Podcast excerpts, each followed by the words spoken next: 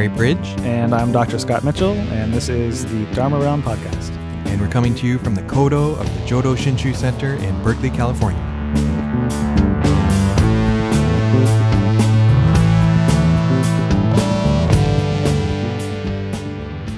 This is the Dharma Realm podcast for March 19th, 2010, and this is part one of our discussion of science fiction and Buddhism. So, uh, a few weeks ago, we, uh, I should say you, Scott, and myself together had a brilliant idea uh, to talk about uh, Buddhism and science fiction. And it's a topic uh, near and dear to my heart. Um, if you go to my Twitter page, you can see my background is this image that was created for a lecture that I did at um, Orange County Buddhist Church on Buddhism and science fiction. Uh, and so go look at that. I'm not going to tell you what it is. You got to go see.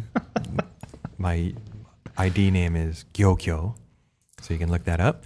Um, and kind of related to that, I started, I've been unpacking boxes, and I found this box of books that belonged to my father.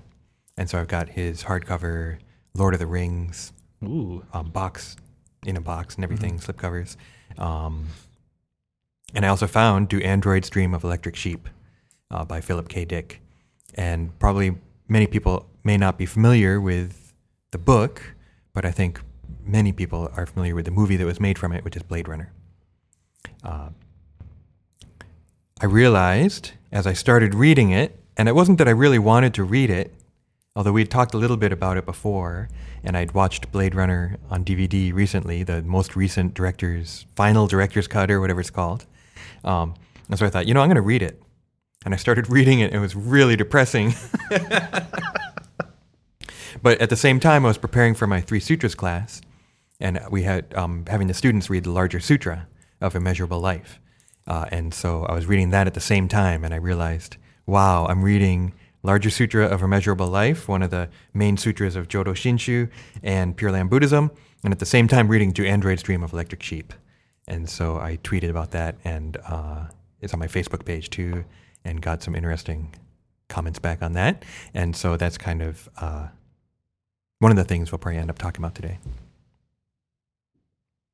See, I think that science fiction and Buddhism have. Uh, I'm not trying to say. I, I don't want to say that "Do Androids Dream of Electric Sheep" is Buddhist, right? I don't think that's the point. Uh, and yet, uh, I think that in a way, science, good science fiction, quote unquote. I'm not going to make a, a value judgment here, but certain kinds of science fiction uh, are very um, could perhaps be seen as as embarking on similar uh, motivations, maybe, or similar uh, uh, questions, asking similar questions that Buddhism asks.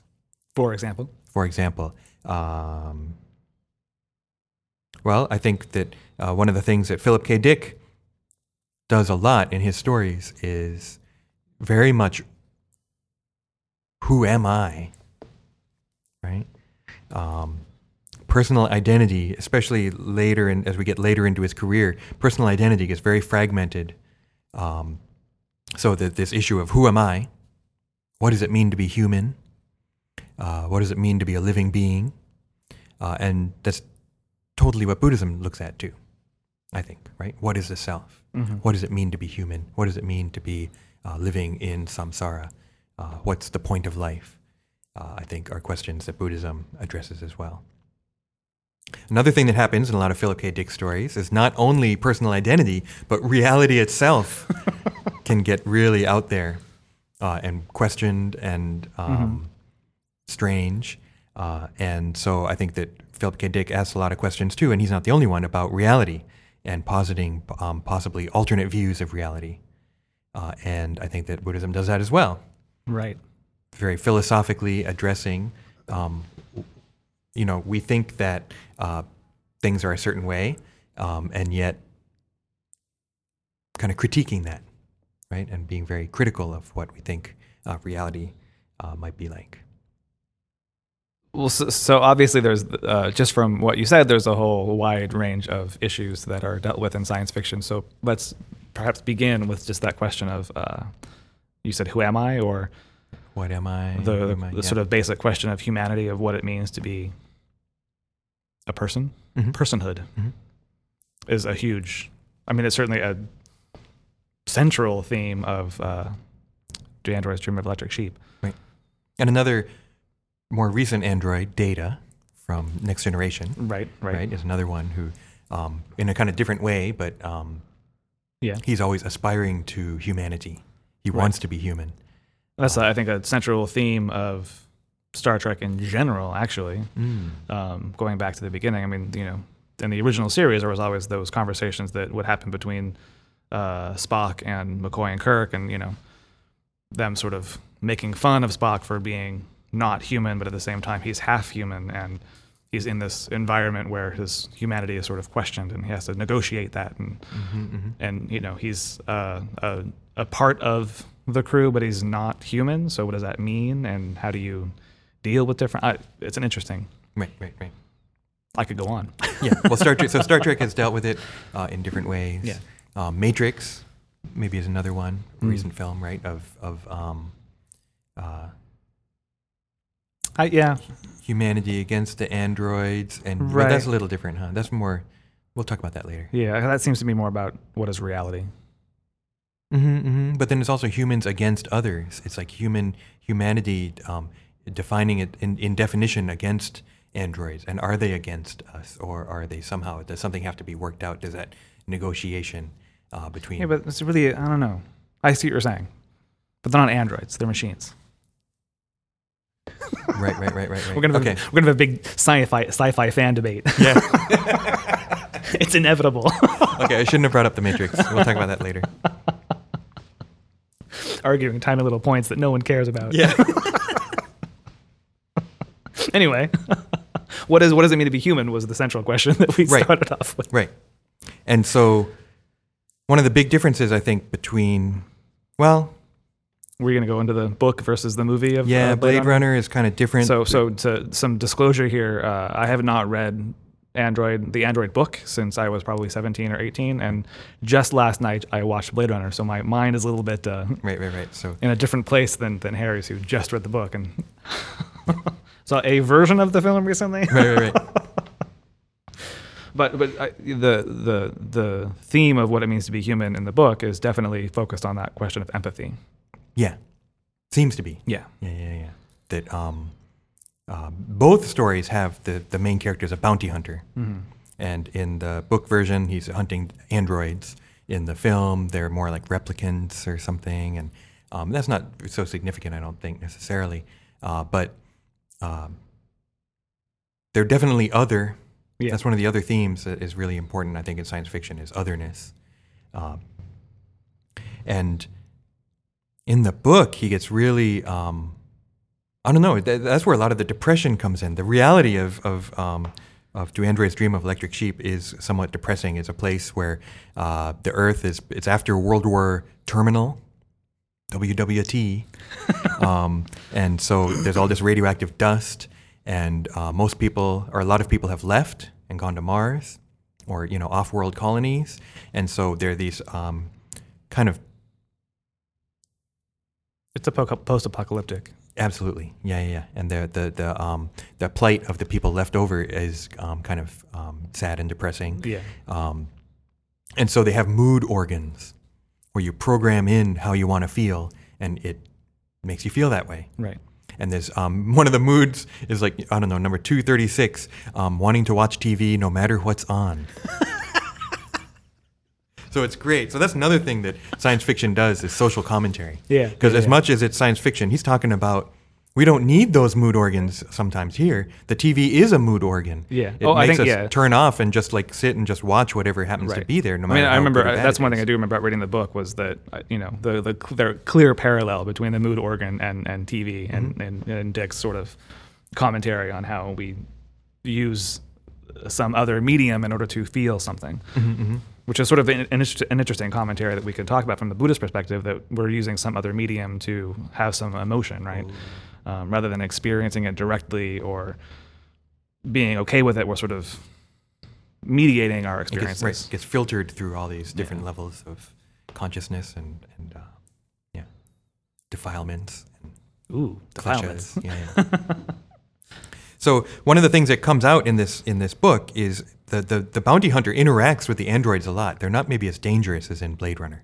I think here um, he talks to them a lot more, maybe, and um, gets in philosophical conversations with them. And it Which seems something you can do in literature that you can't do in Right. film. But Although he does it kind of in Blade Runner at times, but um, uh, only once the danger has been neutralized, right?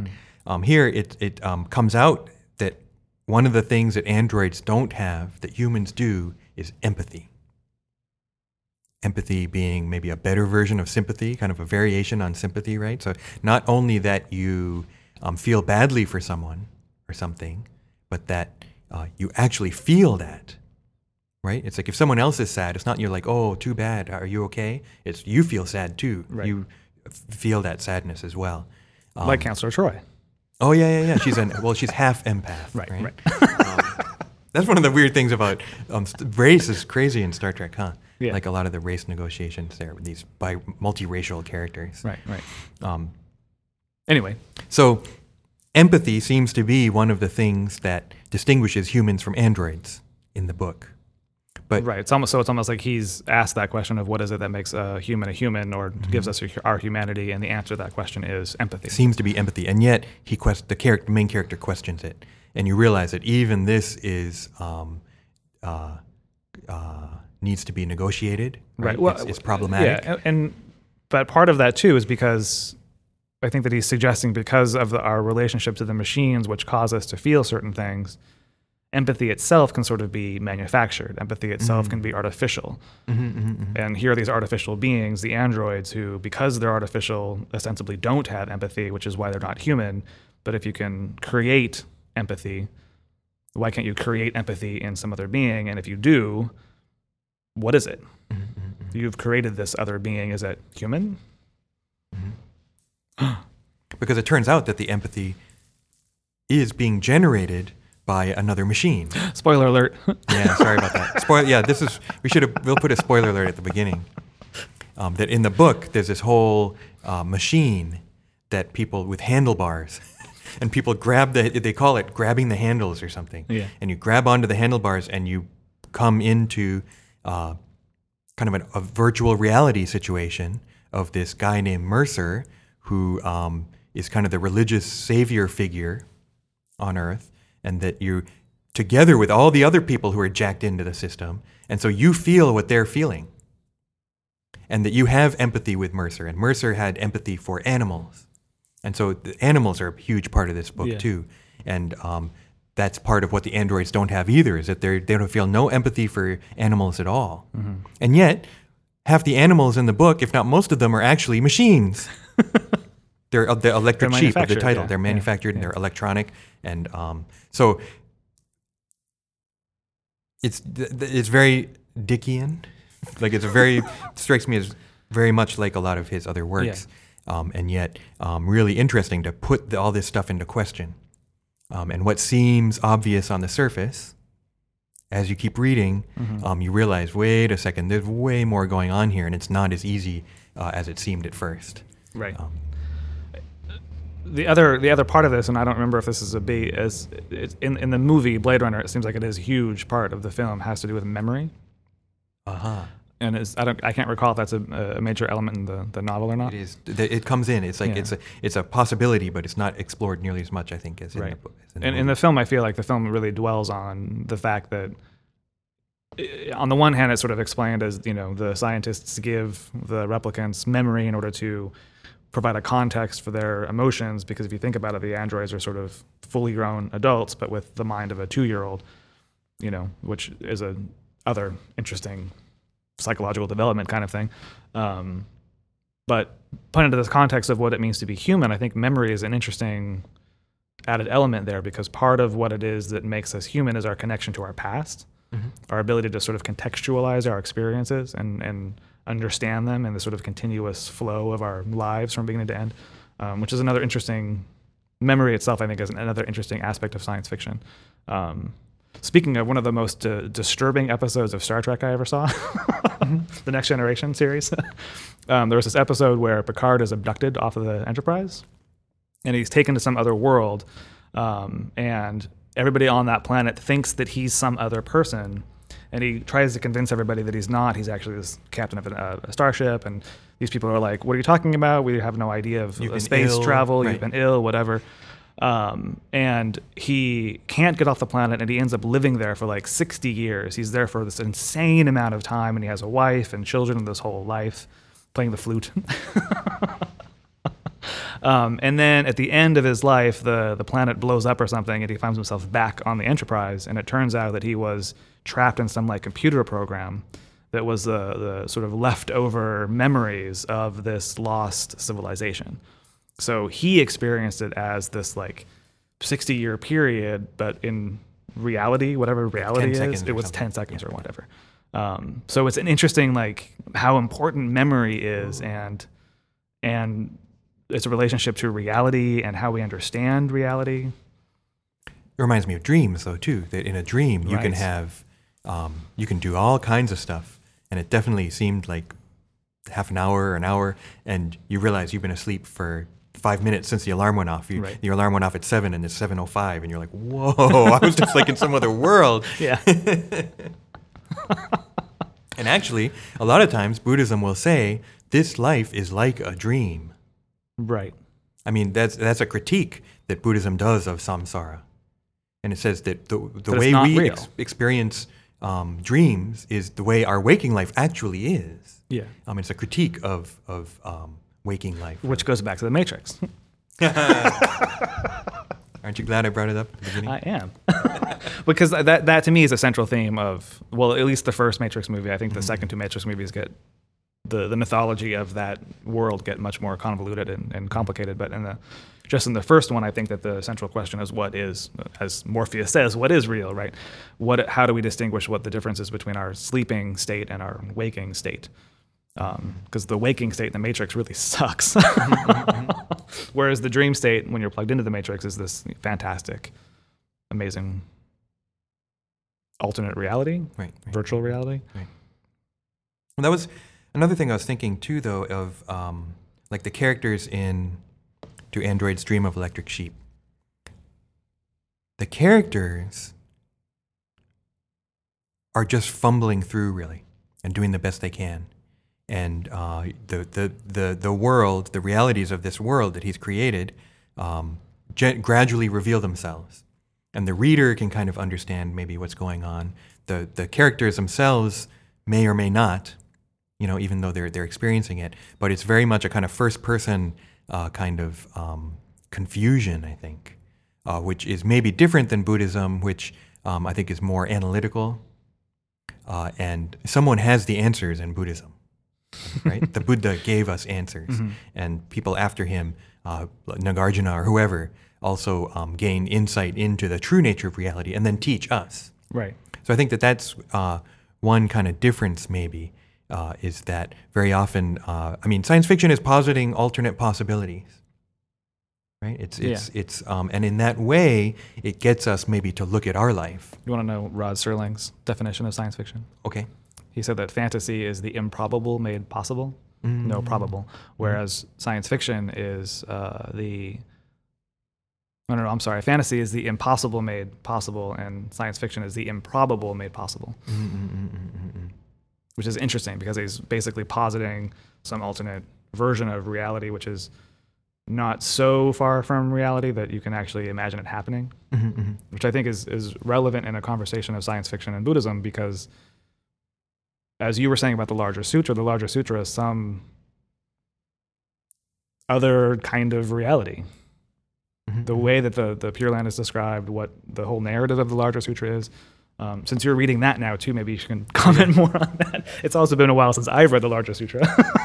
Not as long as Do Androids Dream of Electric Sheep, but it's been a while. but just that sense of some other version of reality, or I don't, go with that. right, right, right, right, right. Well, I, and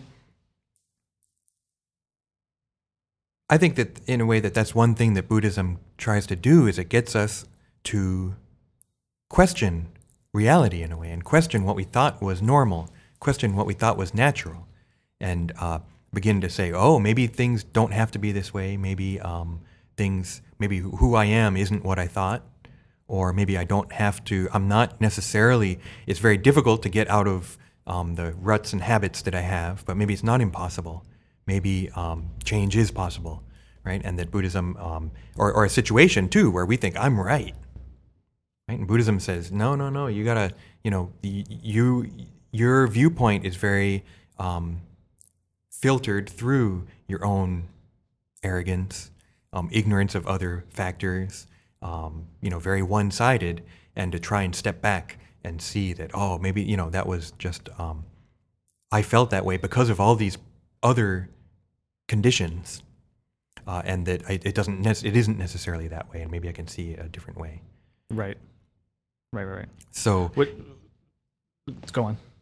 no, go ahead. Uh, it's just that that seeing the the world from a different point of view reminds me of another Philip K. Dick story that was turned into a bad movie, um, Total Recall. Um, I Which can't. was originally um, we can manufacture we can we can remember it for you wholesale. Right, right, right. It was just a short story. It Another wasn't a whole memories. Yeah, novel. yeah, Yeah, yeah. which is another interesting thing because in that story, there's that the character who has that break with what he thinks is reality, and you know this whole life that he's lived is not really real. Mm-hmm, So it's that that what you're just saying that sort of like looking at the same situation, but oh, this person who's my wife is not really my wife. She's a secret agent, or mm-hmm. I'm not really just some construction worker. I'm actually a Martian freedom fighter or whatever he was. You know, Right. you know, uh, the same reality but suddenly different. Um, and another way that that works is, uh, well, I think uh, Ursula K. Le Guin, who's a fantasy and science fiction writer, and she does it a lot too, where um, her work is great because you can read it on a surface level, just as kind of you know fiction. Uh, but I think a lot of what she's doing is uh,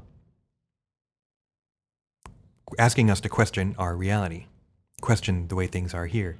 And so, uh, in her science fiction stories, that um, Earth, I mean, life, human, humanoid life, actually started somewhere else, and the- the Earth was one seed planet. And so, um, people came here, and Earth civilization developed as it developed. But there's actually all these other planets that are similar to Earth, and they're humanoid, and yet uh, very different. Um, that seems to be a recurring theme in science fiction. Yeah, yeah, yeah, yeah. And um, she's one of the ones I think that um, takes takes it up and goes forward with the idea rather than just regurgitating. Um, her her her fantasy stuff is kind of like uh, definitely post Tolkien.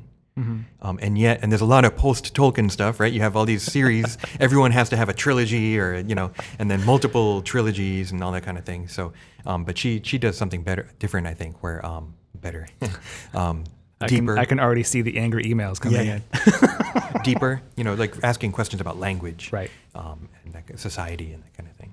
Um, so I, re- I really like her work too. Which I think is, it- I don't know, uh, not to be judgmental, but I think that's kind of the better science fiction, really. The, the stuff that really makes commentary on, almost overt commentary on uh, current social issues. Mhm, mhm. Um, I think it can be really powerful and very, uh, very uh, uh, better. and yet, another aspect of it, though, I think is often is it's more difficult. Mm. That uh, it's not something just read and forget, right? Or read to escape. It's not escapist fiction Mm-hmm. Yeah, yeah, yeah. necessarily, and a lot of science fiction, I think, is escapist. Um, well, a lot of film is escapist. A lot of you know writing is escapist. I think. Yeah, But- uh, uh, but, uh, but also I think that you could look at that in terms of again, sort of this idea of imagining different worlds, different possibilities. Escapism sometimes can be really beneficial because it can allow you to imagine a different possibility. Mhm. But if you do it, it sometimes I think that science fiction is sort of a safe place to do that. Mhm, And this goes back to Star Trek, but I can think of um, and, and, and, and probably uh, King's work as well. You know, you can imagine some other world where the issues that we have here um, have just gone away, Mhm, mhm. right? So, for example, in the original Star Trek series, they did that a lot with, particularly with race, right? There was that famous episode of the guy who had half white face, half black face, and then the other one had the reverse, and they had that whole thing going on. Um, you know, so they, they played with those issues of, and you know, the, the, the crew of the of the Enterprise was multiracial, was multi-ethnic, whatever, multi-species, if you want to go that route, um, which was sort of positing. You know, this came out in the late '60s, so it was like right in the middle of, you know, a difficult, violent time in American racial uh, relations, sort of imagining a different way of being. And I know that that was really powerful for a lot of people. And it's safe because it's like, oh, it's not happening here. It's not like you're creating a story that's happening in, you know, 1960s suburban America. You're creating a story that's happening in space. It's not In really future. here. Right, it's, right, you know, ah. Right, right. Um, but you can sort of explore those those issues in a, a sort of a safe environment. So it, it can be escapist, but at the same time, it can also be really useful and powerful for people. You know, um, but And a so- positive, right, not just I'm trying to get away from this crappy place. So I was thinking because we've been talking about we've been making value judgments about what good science fiction is and Yeah. what isn't, and, and, so and I think inciting the, the wrath of fanboys out there, I'm sure. I think probably maybe a good uh, for me what is good science fiction is not only that it asks deep questions, but that it entertains at the same time. Yeah. Oh, yeah, and so you have these kind of multi-level kind Right. of uh, stories. I think uh, Starship Troopers was interesting, the movie. oh yeah, yeah, right? yeah. Where it's like you can Deeply just watch it as disturbing. this crazy, Yeah. um, you know, war in space kind of movie, Right. and yet it's it's Making some actually serious, yeah, yeah. commentary. yeah, some disturbing commentary if you think about it. Yeah, and and and on that note too, I I, I love science fiction. I you know, it's probably my favorite genre. um, but I also just love bad movies, so I don't have a problem watching. You know, like. I I don't have a problem even watching the newer Star Trek, the Star Wars movies, just because they're just they're just bad movies. They're just sort of fun to watch, and you know, there's aliens and spaceships and things blow up, whatever. And you don't have to necessarily like analyze everything and pick it apart. Um. Although the, the the first Star Wars movies were analyzed, right, and supposedly came from this very deep place of like Yeah, the whatever. whole. Um, um, yeah, I don't go along with that necessarily, but I'm um, over Star Wars. um, Campbell, right? Isn't that his name? Um, oh, oh, oh, Joseph Campbell. Joseph yeah, Campbell, yeah. right? And there's actually like interview footage, right, of Oh, him sitting talking to George Lucas, and. George Lucas got his ideas from Hero with a Thousand Faces or Right, whatever, right? right. That kind of thing. So, okay, whatever. Um, But I still, I, I'll, I'll still go to my, my deathbed saying that the original first Star Wars from 1977, if you think about it, is just sort of a cheesy movie. oh yeah, absolutely. And that's Yeah. totally fine. I think it's totally fun to Yeah. watch cheesy movies and not, you know. Anyway, it's painted in broad strokes, Right. For sure, Right. And he knew that though too. He was Yeah. making it like a serial, like the serial films. yeah. And he was making a, what they call a space opera, not necessarily like a deep commentary. I mean, right, right, right, right. You know, more political or psycho. Like like Dick's stories are definitely more psychological and sociological, Mm-hmm. um, intentionally so. Um, His later stuff. yeah. His earlier stuff is great. It's much more lighthearted and um, kind of interesting, um, just kind of fantastic science fiction, Yeah. f- in the fantasy kind of sense. Um, and then later on, you, can- you can, but he, you know, he was having issues too. I Yeah. think. and- yeah. So Um, so um, what what does any of this have to do with Buddhism? yeah, not that I'm not enjoying this conversation, but mm-hmm, mm-hmm.